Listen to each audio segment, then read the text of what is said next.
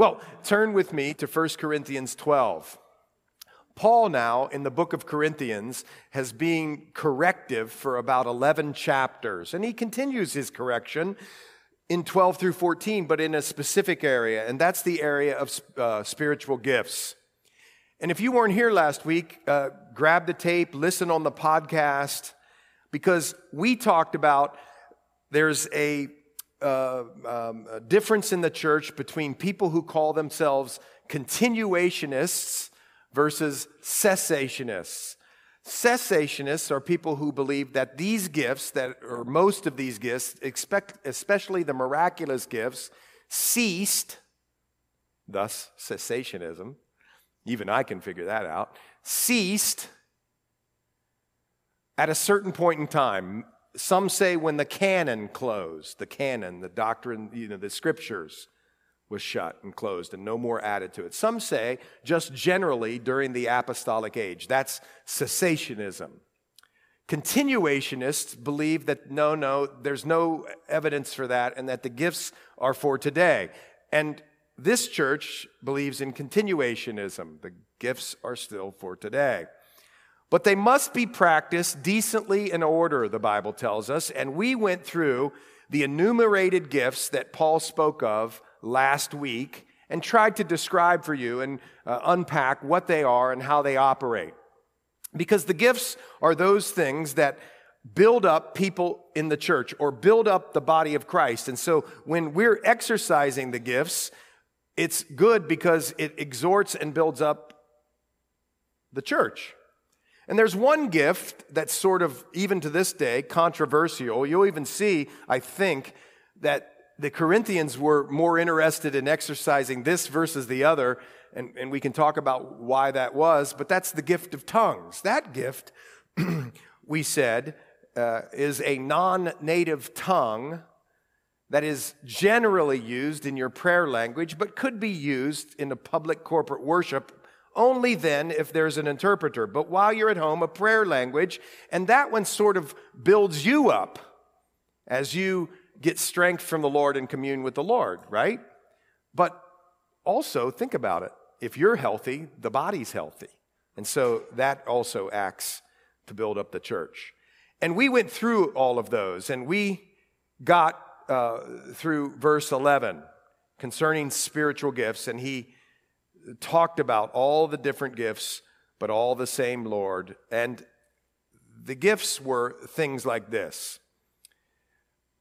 For one is given the word of wisdom, we talked about that, to another the word of knowledge, to another faith by the same Spirit, to another gifts of healings by the same Spirit, verse 10 of chapter 12, to another the working of miracles, to another prophecy, to another discerning of spirits, to another different kinds of tongues, to another the interpretation of tongues. And then we jumped over to Romans 12 and saw some other gifts. And remember, I want you to remember these are supernatural gifts. These aren't talents that the Lord gave you, that's something different. These are something that the Lord gives to us. Watch it, He says it in here, as He wills. So we don't think it's something that you can just conjure up. It must be given by the Holy Spirit to you for the edification of the body. Okay. Now I want to take you quickly verses 12 through the end of the chapter of 1 Corinthians 12. And they're sort of self explanatory. Remember what was happening in Corinth. And in this letter in particular, is Paul is responding to problems that were in the church. And apparently, the spiritual gifts sort of got out of control. And many were using it for their own selfish purposes. Wow.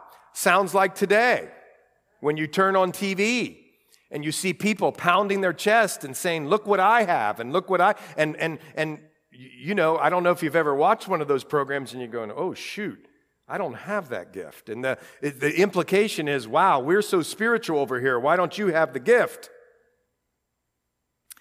Well, Paul was battling that exactly. And so he says to us to remember this 1 Corinthians 12, verse 12. For as the body is one, and what's the body? It's the church at large. Anybody who's born again, surrendered their life to Christ is part of the body of Christ at large. So if there are people in Russia who are part of the family and people in I mean, there could probably even be people in Michigan who are saved, probably.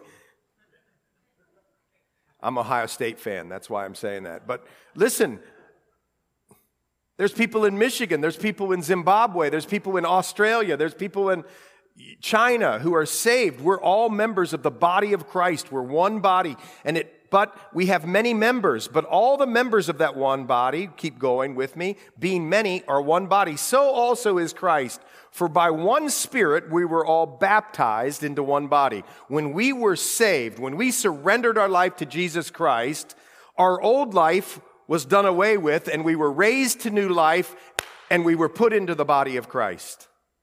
You may have never felt it. Maybe fireworks didn't go off, but you are. And now I can go over to Michigan and I can feel, you know, you, you, your friends, that, that connection with another member of the body. And the reason is, is not because we're some social club the church is. No, there's something different. We have the very life of Christ pulsing in and out of our lives and we share that. We're one body. We were baptized by the Spirit into this body, whether Jews or Greeks, keep going in the verse, whether slaves or free, and all have been made to drink into one Spirit. For in fact, the body is not one member, but many but many, if the foot should say, Because I'm not a hand, I'm not of the body, it is therefore not of the body. Is it therefore not of the body?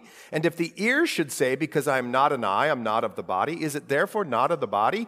If the whole body were an eye, where would be the hearing? If the whole were hearing, where would be the smelling? But now God has set the members, each one of them in the body, just as He pleased. And if they were all one member, where would the body be? Isn't it, don't you just praise the Lord? That we're not all the same. Isn't that beautiful? It's so awesome that we're all part of one body, but we're not robots. We're all different. We have different ways of thinking. We have different ways of delivering. We have different interests. We go different places. Isn't it just a masterful plan of the Lord that we all do things differently? I, in fact, nobody here goes to my work and you can't go to my work because you don't have the security card that I have. But I don't go to your work. You go to your work. Isn't it beautiful? And so there's this thing, there's this unity in Christ, and yet there's this great diversity in the body. How beautiful is that? When we get to heaven, it'll be one of the most spectacular things. But now, indeed, verse 20, there are many members, yet one body.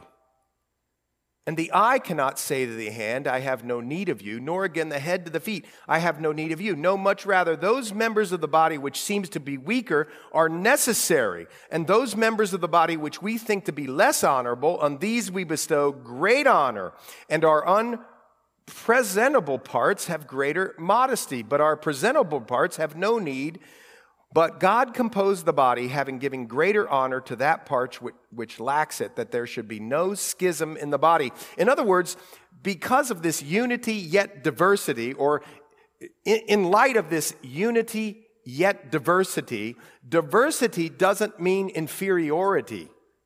You get that? So the person who stands up here doesn't run the church.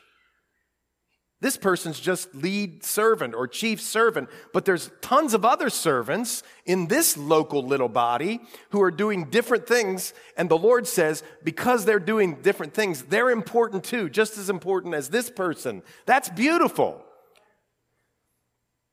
Which means, I mean, look at church life or study church life, committees, and people who run the church and you got to run it by, you know, Gertrude over there because Gertrude is the one who gives the say so. Well, all of that is unbiblical, man. None of us are any less important or more important. We're all equal and we're all rowing in the same direction. You get it? God says, if you think like that, if you think in the appropriate way, there won't be divisions in the body. But if you do think like that, if you start to think those thoughts, there's going to be divisions in the body. And look at this, but that the members should have the same care for one another. So, so here's the thing. You know, the person who's at, uh, you know, you know, up in the youth room before church praying for the service, and nobody knows and nobody sees. Let's care for them just like we care for the pastor. And let's care for the people who clean here and the people who set up the chairs and the people who prepare the food and the greeters. Let's care for one another. You see that? We're all in this together. And if one member suffers, all the members suffer with it. And we're doing that today. Or if one member is honored, all the members rejoice with it. See, there's no, there's no room here for competition. And I got to tell you, I fight that in my own natural life because I grew up in that arena my whole life. But when the, where the Spirit of the Lord is, I can look to the other people and say, Yay for you. I'm so glad that's happening for you. And so we need to be people when our people are suffering that we would come around and just suffer with them. Hugs, and we're here, and here's a bowl of soup, or, or, whatever. And yet, when somebody is promoted or does great, fantastic. We're so happy for you. Praise the Lord. It, it's all of us together, and yet we're separate. we all have different gifts. Now, you are the body of Christ and members individually, and God has appointed these in the church. First apostles, second prophets, third teachers, after that miracles, then gifts of healing, helps, administration, variety of tongues. Are all apostles, are all prophets, are all teachers, are all workers of miracles? Do all have gifts of healing? Do all speak with tongues? Do all interpret? And the answer is no. And Paul's saying here, don't put trips on people because they have a gift that you don't have. Or you have a gift that they don't have. Sorry, there we go. I said it backwards. That you have a gift that they don't have. Oh, wow, you don't have the gift of tongues, huh? Are you even saved? You ever heard that some places? Well, Paul says right here plainly, oh, you have the gift of prophecy? Or, you know, I have the gift of prophecy and you don't? And Paul says plainly right here, he gives as he wills. Don't put trips on people. That's not loving. In fact, it's so heavy on his heart. He says, But I want you to desire the best gifts, and yet I'm going to show you a more excellent way. So there's a balance in the church.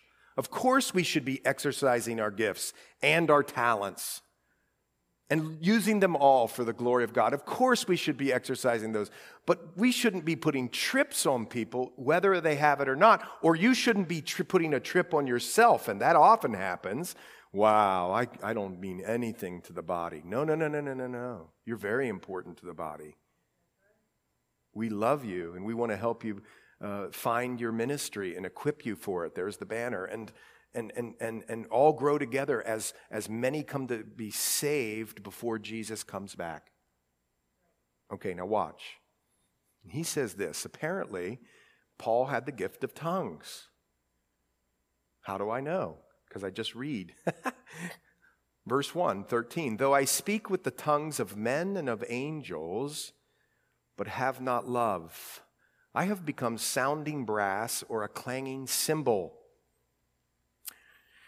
You know what Paul was dealing with here. He's, he, he apparently speaks with the tongues of men and of angels. And we talked about this uh, last week about what speaking in tongues is.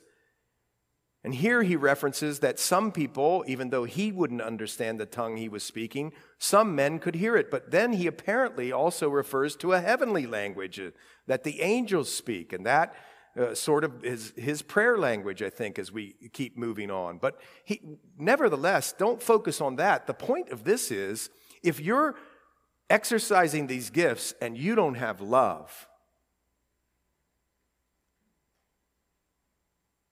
You've become a sounding brass or a clanging cymbal. Now, do you know this? Do you know this? See, some of the uh, gods that were worshiped in Corinth, some of the gods that were worshiped in Corinth, some of the rituals that they would use is that they would bring cymbals together and try to appease the deities by clanging cymbals together.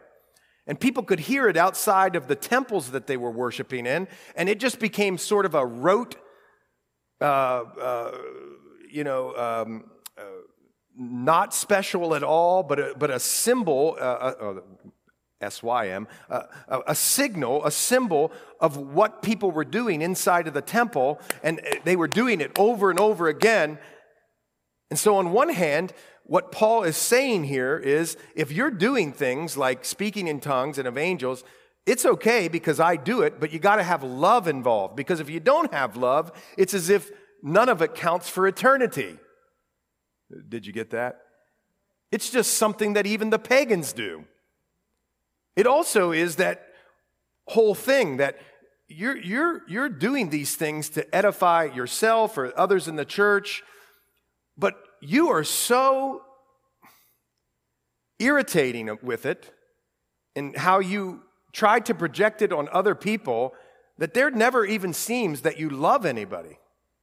And so your exercise of this gift, it's almost selfish because you're doing it, but it's not loving. You've become a sounding brass or a clanging cymbal. And though I have the gift of prophecy and understand all mysteries, so think about this. Even in his worship, he says, because that's sort of what the gift of tongues would be. It would be this prayer language, or even in your prayers, in your prayer and worship. If you're not doing it out of love, whoa, wait a second. If you if you have the gift of prophecy and with your head you understand now all the mysteries and all knowledge. And remember what Paul had said earlier what does knowledge do? It puffs up. If you have all this, and though you have faith, think about it. You have this prayer and devotion that's without love. You have this prophecy that includes your understanding and knowledge. Or if you even have faith that could remove mountains, obviously, he's referring to Matthew 17, where it said if you had faith as a mustard seed, you could move mountains. And he says, but if you have all of those and no love, listen, Paul says, I'm nothing. Everything I'm doing matters not. And you're all saying, well, that's great because, you know, this is pastor speak. You've got to say it. But what he does here is he then tells you not only is love preeminent, it must be the first thing in your life. Can you imagine when you die saying to yourself, Well, you know, I want written on my tombstone, I spoke in tongues? or maybe, hey, put on my tombstone. Could you do this? That I was a pro, I had the gift of prophecy. what? Or how about put on your tombstone, man, the faith that this that I had was amazing. you see the selfishness there? And yet, Paul says these are good things. They, the gifts are good things. There needs to be a balance. But he says, if you don't have love, none of it matters. None of it. And so you have to say, wow, Let's examine the quality of the love or the nature of this love when we will. But he says, I, even if I bestowed all my goods to feed the poor, don't you sometimes during the holiday season weep for the world? You do. You weep for the world. You weep for those who don't have. And of course, you want to help and, and do that. But you know, there's another way in which you weep for the world. You know, when you see on the local news stations, and they're doing the drives with the money and the funds, and it's all good. God can use it. I'm not saying that. Don't you weep a little bit because people are thinking, my goodness, I can buy my way into goodness? Or, or how about this? Paul actually says, and though I give my body to be burned, you, you imagine martyrdom, having to be burned at the stake for your faith in Christ and you have not love, it profits you nothing. That's what Paul says. Because the, the gifts again, are important, but there must be love preeminent in your life. So when you die, wouldn't it just be great? He or she loved. Period. Okay, if that's the case, if love is preeminent, it's the most important thing as we live our Christian life, as we even exercise our gifts. We, we, we're told not to be selfish. We're part of the body. If one party suffers, all of us suffer. If one party prevails or gets a promotion or has something good, then we all rejoice. Uh, if, if one party has a gift or one person in the body has a gift, wonderful. If I don't have it, I'm still happy for you. No big deal. I, uh, it's so wonderful. That's great. I'm glad you're using it to enrich the body. But if you think things like, well, you know, I speak in tongues and, and you don't, and I mean, God gave me a prophecy last week and I told it to the pastor and he was really impressed. Or, man, the faith that I have is just amazing. Or, you know, I would give 10,000. I'd just put it right in there. No problems. Or, I would even die for my faith. Well, those can be good things, but if they're not mixed with love, if they don't have love as the motivation, Paul says it's nothing.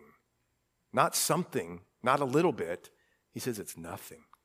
So this is preeminent in the Christian life. And so we need to figure out the nature of God's love because the love that he's writing about here is not human sentimentality.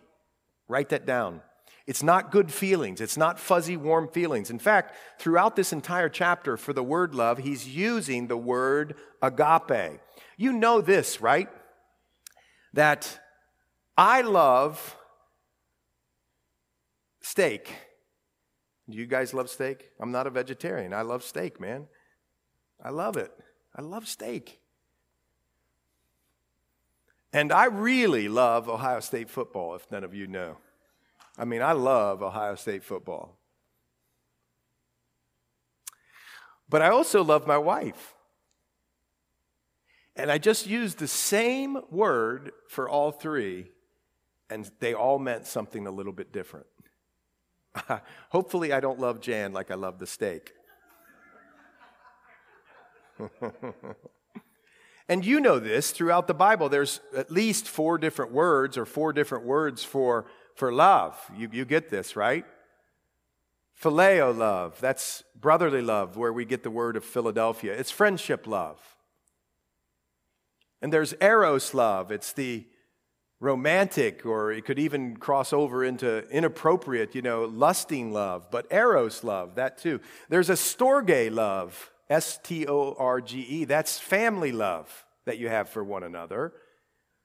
But then there's a word called agape, and that's the word that's being used here. And I, I just want you to remember this that agape love isn't emotion necessarily. It can be, but it doesn't need to have emotion. It's God is love. This is what God's love is. It's agape love. It's unconditional love. And let me just read you a couple quotes. It's an act of the will.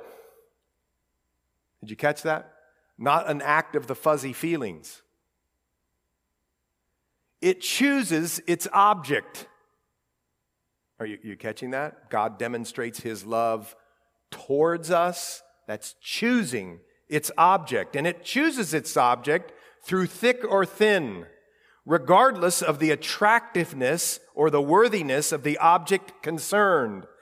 And it goes on loving continually, eternally. And that's just sort of scratching the surface of God's love. So, what I'm saying is here, Paul tells us that in our Christian walk, especially in the area of spiritual gifts, but in all of our Christian walk, love is preeminent. And now he wants you to know what his love looks like. Because it doesn't look like the popular secular songs that speak of, man, she makes me so happy. She's my world to me. Yes, that's fine too, but that's not it. That, that's, you look good, Hopefully, I look good. But the problem is, and now we'll come together and love each other. But the problem is, at some point, I start to not look so good.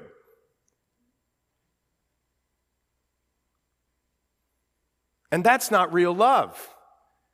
Agape love is the choosing love.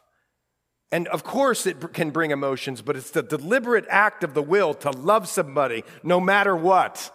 And you're saying to yourself, I think, wow, that's difficult. Yeah, it is, but hold on. Let's look at what, what uh, Paul says love is, or God's love is. It suffers long, it's long suffering.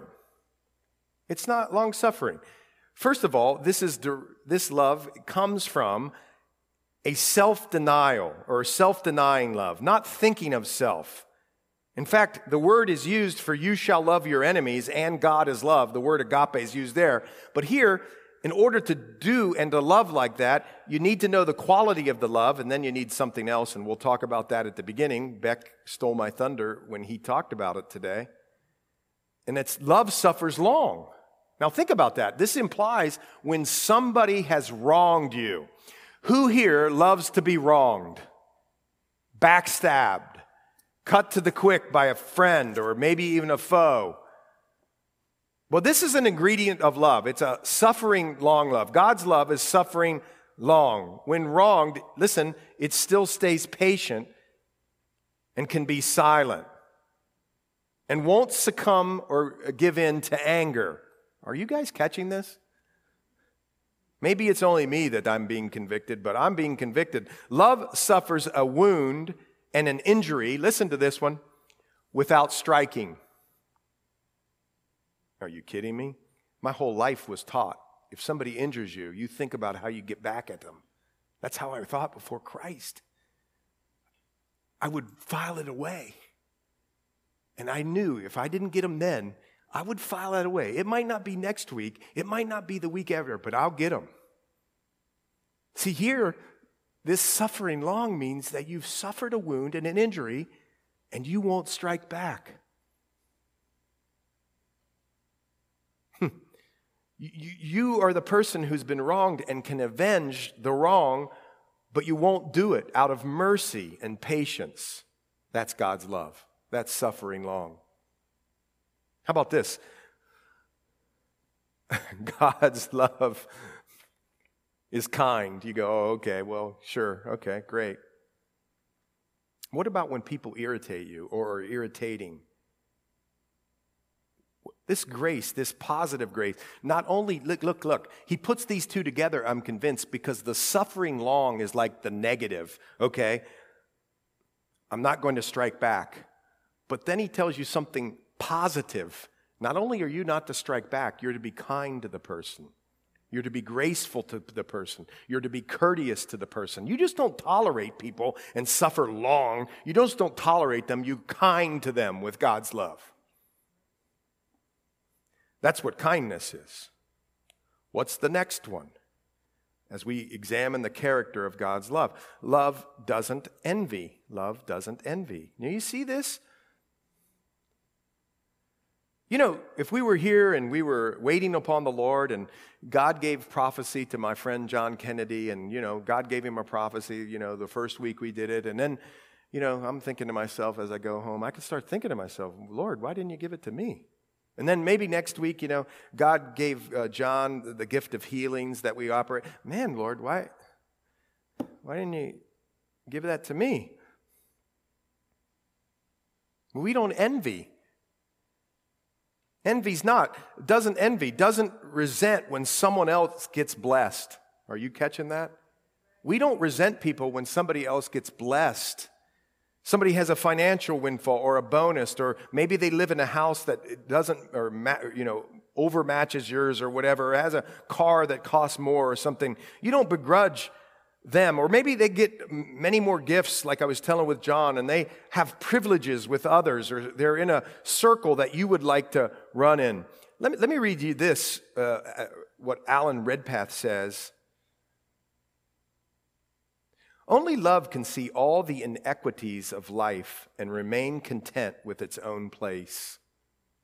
Did you catch that? Only love can see all the inequities of life and remain content in its own place. Where there's no love, you see, envy ushers itself in. You're, you're willing, because of the, the love that God puts in your heart, you're willing that others should even be preferred even before you in Christ. Are you catching that? Love doesn't parade itself. What does parade itself mean? Think about you being on a show, you being the show, no showing off. You're able to work and serve and love and grow and pray and worship anonymously. You don't need the pastor to see you or the people to see you. No, you don't parade yourself. You're not braggart. You're not conceited or proud. You never seek to get the praise of men or applause from others. Again, Alan Redpath comment on this. This one strikes right to the quick, folks. When a man or woman begins to boast, he or she is advertising their emptiness and their ignorance.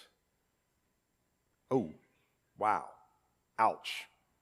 What else is love? Love isn't puffed up. It's not self focused. It's not prideful. It focuses on others. Here's one thing that I think you can include in that you're never contempt, contemptuous of others. You don't have a lack of respect or reverence. Oh my. Politicos. I never seen such a lack of respect for other people than when people start talking about politics. Uh, the Bible says that we're to pray for our leaders.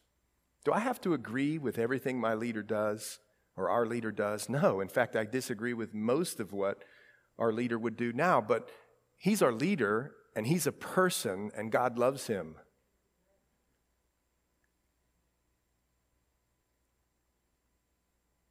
Love isn't puffed up. You don't, how could we have contempt for anybody else when we were the most contemptuous people out there with our sin and our ugliness and our evil that God saved us out of? No, lack of respect and reverence for people. Do you reverence somebody who has a high position in the world and to the lower position people? Do you talk differently? To different people based on their economic or social status, well, that's being puffed up. What, here's another thing. Everybody in here, this is funny. I don't know about you, but I, I just have a feeling all of us in here going, well, that person does that, and that person does that. And the problem is we're not thinking about ourselves.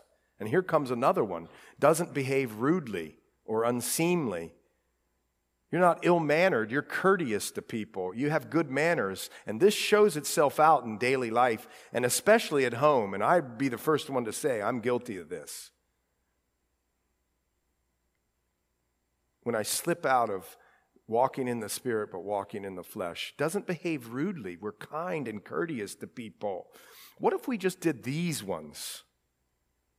We don't seek our own, not selfish. What the, what's the first thing that happens when you hit the floor, your feet hit the floor in the money? Who, who do you think of? I know who I think of. Mostly me and my schedule.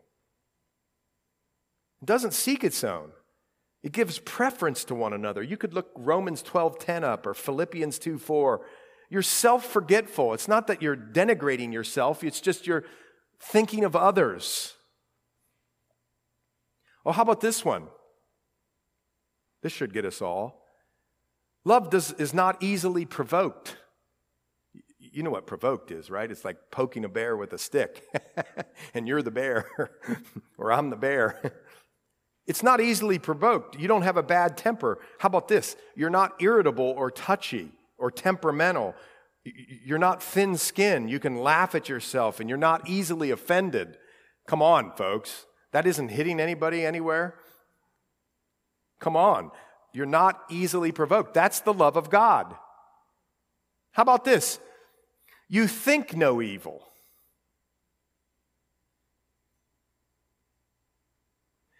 Love doesn't store up in here the memory of any way a wrong happened to you.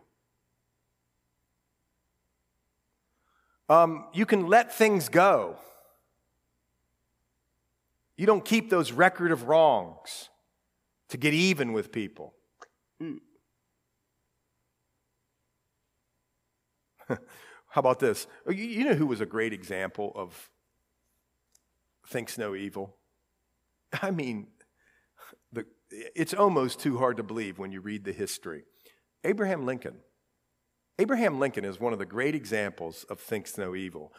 Didn't keep a record of wrongs. In fact, Abraham Lincoln brought in at least three, and many more than three, of his closest advisors who initially hated, hated him. I mean, didn't like him at all. In fact, they were all running against him for president, and he brought him into the cabinet. And in some respects, the governor of Ohio, who now was in his cabinet, everybody openly knew he was trying to run against him in the next election, and yet he kept him there and he was charitable with him. Abraham Lincoln's one of the greatest historical figures in our time that didn't keep any record of wrongs. And you could read the book Team of Rivals and see that. It's fascinating. Well, how about this? Doesn't rejoice in iniquity, but rejoices in truth. You want the best for others. You, you, you're never happy. And if you were honest with yourself, this would hit you in the, right here, but you're never happy when others things go wrong for others. And you're not happy by their downfall, but you're happy with their goodness and the things that they prevail in spiritually. You don't rejoice in exposing the weakness of other people. That's what rejoicing in iniquity or rejoicing in truth could mean. You, you yearn to cover and protect the man or woman who has fallen and made sinful mistakes. That's what this means. How about this? You bear all things. Love bears all things. You're strong. You, you suffer without retaliation, and you get under the load of people's lives and business, and you help them to put it up, bear it up. That's the quality of love we're talking about. You believe all things. In other words, you're not suspicious. You take the kind view of others as long as it can take, and you should choose to believe the best in people and that they can be saved and they're not a lost cause and you don't throw people on the trash heap. You hope all things in God's love. You never give up. You have confidence in the future. That's what this means. It doesn't say that you like the circumstances, but you have confidence in God in the future because He can work it out and will work it out. And you endure all things. You see, look, here's the funny part some people can bear all things, believe all things, and hope all things, but only for a time. It says endure all things. In other words, people can't conquer this love, it won't stop because it endures, it keeps going, it never stops. You endure all things for the sake of Christ. One, one commentator says this quality of God's love destroys enemies by turning them into friends. Isn't that interesting? And love never fails, it lasts. In every child of God, William Barclay says, in every circumstances, for 24 hours a day, day love lasts and hangs in there with people. Now, I just ran through that with you because God says that the most important thing for us in the church is love.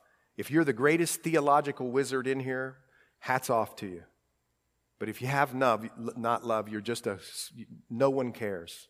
You have to be loving. That's how we impact for the kingdom. And then he says, here's the quality of my love, and we just ran through it. And then he goes, Love never fails, it's indestructible. Are you catching that? This is what enters into eternity. This is what passes into eternity with you the love you have, and the love for people, and the love God has for you. But whether there are prophecies, they will fail. Whether there are tongues, they will cease. Whether there is knowledge, it will vanish away. For we know in part and we prophesy in part. We don't have it all figured out yet. You getting that? And remember, just as an aside, the cessationists versus the continuationists then debate. Verse 10 But when that which is perfect has come, then that which is in part, which are the gifts, will be done away. So when is that? Well, for a continuation, we continuationists, it's when things are made perfect, when Jesus Christ comes and we have our glorified resurrected body and we're living with him for a thousand years, then we won't need the gifts. That's what a continuation is. That's what we believe. So that's what he's speaking about. But I want you to see this part. When I was a child, I spoke as a child. I understood as a child. I don't know everything that I know now, or that I'm going to know then, is what Paul is saying. I thought as a child, but when I became a man, I put away childish things. Now, watch this. In Corinth, isn't this fascinating? They were famous for making mirrors. So Paul meets them right in their kitchen, doesn't he? You say, why would Paul pick to write about a mirror here? Because in Corinth, they made mirrors. And you know how we can see, and you look at a mirror, and unfortunately, it shows me what I am? You're like, oh man, my bad hair day. okay, in Corinth, they didn't have the glass that we have. And, uh, you know, they had these bronze things, and it was hard to see in, but you could see, you know, if you needed to shave or something. I don't think they shaved, but you, you get what I'm saying. They did shave, but you get what I'm saying. They couldn't see as well it was, it was blurry and it was dark, and they had to really peer into that. And so Paul's making a reference here about the gifts. For now, we see in a mirror dimly, but then we're going to see him face to face. It's clear to me when we see him face to face, which we don't now, if anyone sees God now, he'll never live. When it says in the Old Testament that they spoke face to face, they just meant they had fellowship. But we're going to see God face to face in eternity, really, and we're going to have fellowship. And when that happens, the gifts are going to fade away or go away.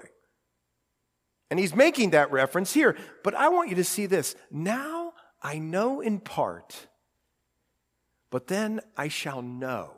This is so beautiful. This is like right at the crux, right at the heart of Christianity. This is it, this little verse stuck in there that we always skip over. See, because what we're headed to is that we're going to know Him like He knows us now.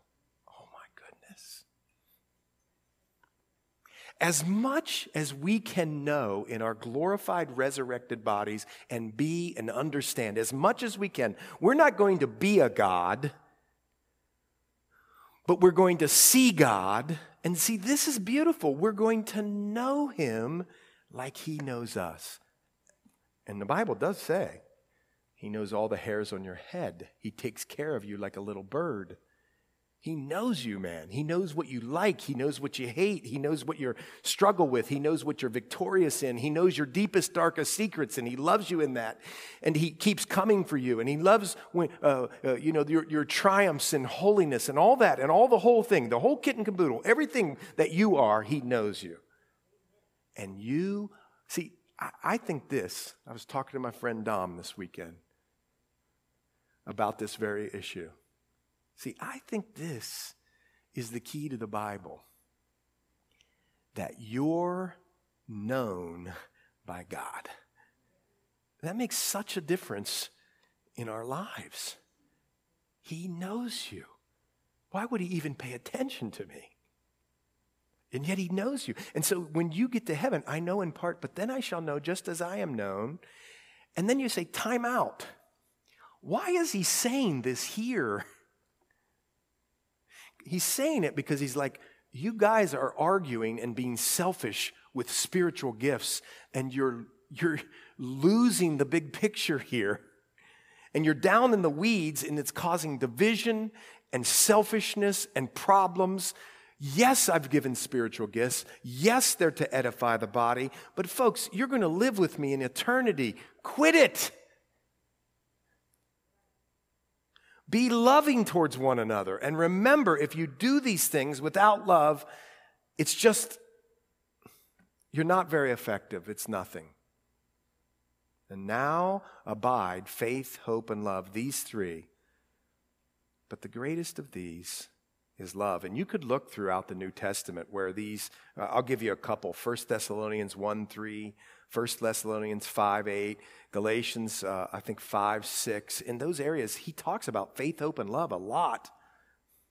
Why is love the greatest?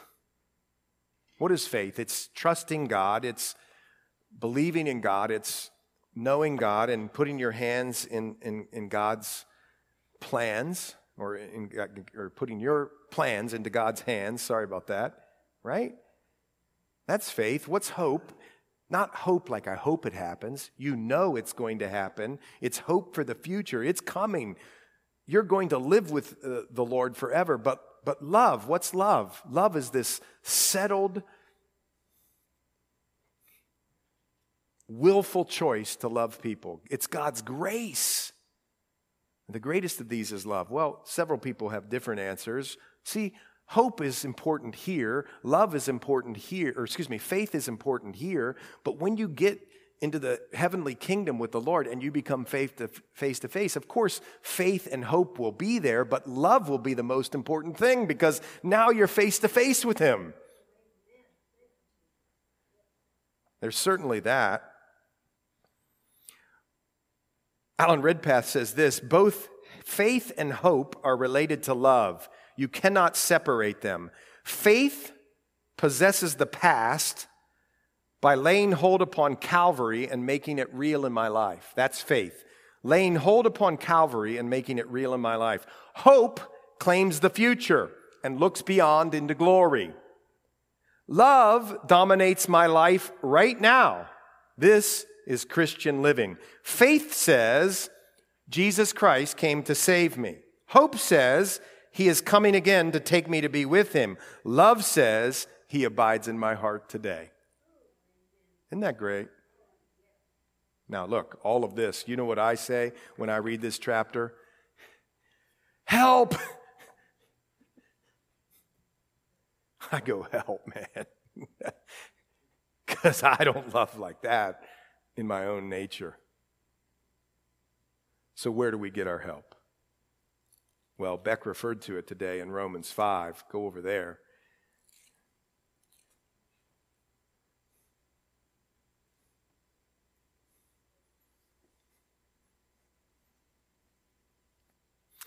this wonderful verse here about how faith triumphs in trouble. And you're, you're reading along here in chapter 5 of Romans, and you're going, Yeah, all right, faith triumphs in trouble. And it's really cool. Therefore, having been justified by faith, we have peace with God. Praise the Lord for justification. Praise the Lord for faith. Praise the Lord for this peace with God through our Lord Jesus Christ, through whom also we have access. So praise the Lord for access to this grace in which we stand, and we rejoice in hope of the glory of God and praise the Lord for the glory of God. And not only that, but we also glory in tribulations.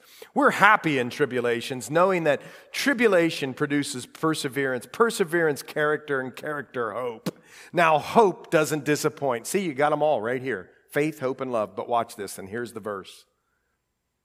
Why doesn't hope disappoint? Why is faith okay and good and wonderful? Here it comes. Ready? Because the love of God has been poured out in our hearts by the Holy Spirit who was given to us. In other words, what we've been reading about in 1 Corinthians 13 comes to us as God takes his, I'm just making a, this big, you know, fire hose hose, you know, and he just sticks it into your heart and just says, Turn it on. And what are we to be? We're to be just ladies, women's retreat, earthen vessels. Just clean out the dust. Be available and ask the Holy Spirit to fill us with this love. So, how do we get it? What do we do? We ask. Would any dad give you a this if you asked for that? Would he give you an evil thing if you ask? No, he just ask for the supernatural love of God. And then I would suggest this the situation or the person that is making you pray this prayer, start praying for them. You pray for the supernatural love of Christ to come into your life by the person and work of the Holy Spirit. Then pray for them and ask God to help them and bless them. And then you see over the next two weeks or even sooner, what God can do. See, this is the love that we're to have here in the fellowship for each other. This is the love we are to have for the world.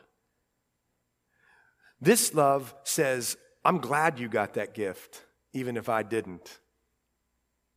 And this love says, wow, I got this gift and that person doesn't. I'm not going to parade it around. We defer to the other. Isn't that beautiful? All right, let's pray. We're going to ask these guys to come and uh, lead us in worship. As we close out 1 Corinthians 13, all right, let's pray together. Would you all pray with me? I mean, you don't have to, if you don't, I'm not trying to embarrass you, but who wants that sort of love? I want that sort of love. If you want that sort of love, let's pray together that God would keep filling us and we'd respond to the filling and the call that He has on our lives to lay our lives down for the world, for people who would come to know Him in a real and saving way through our lives. I, I understand we're to have boundaries in our life, and we could talk about that. And so I'm not talking about abuse or anything like that, but may the Lord make us stepping stones for people to know Him. Let's pray. Well, Lord, we just come here as brothers and sisters. When we read this eternal word, you make it clear to us that we are to um, love like you love. And Lord, we understand and know that if we walk according to the flesh and not according to the Spirit, it becomes very difficult. So we need you, more of you. We need you to supply this to us, to pour it out in our hearts as you say you will. And then, Lord, help us then to go out and love people. In fact, if we say we're wanting to do this, you might just give us somebody this afternoon to irritate us or to bother us or whatever. Help us to hang in with those people and endure and bear all things with them. Help us not to be complainers, of which I'm the chief, and to love and to be gentle but truthful too. In Jesus' name we pray. Amen.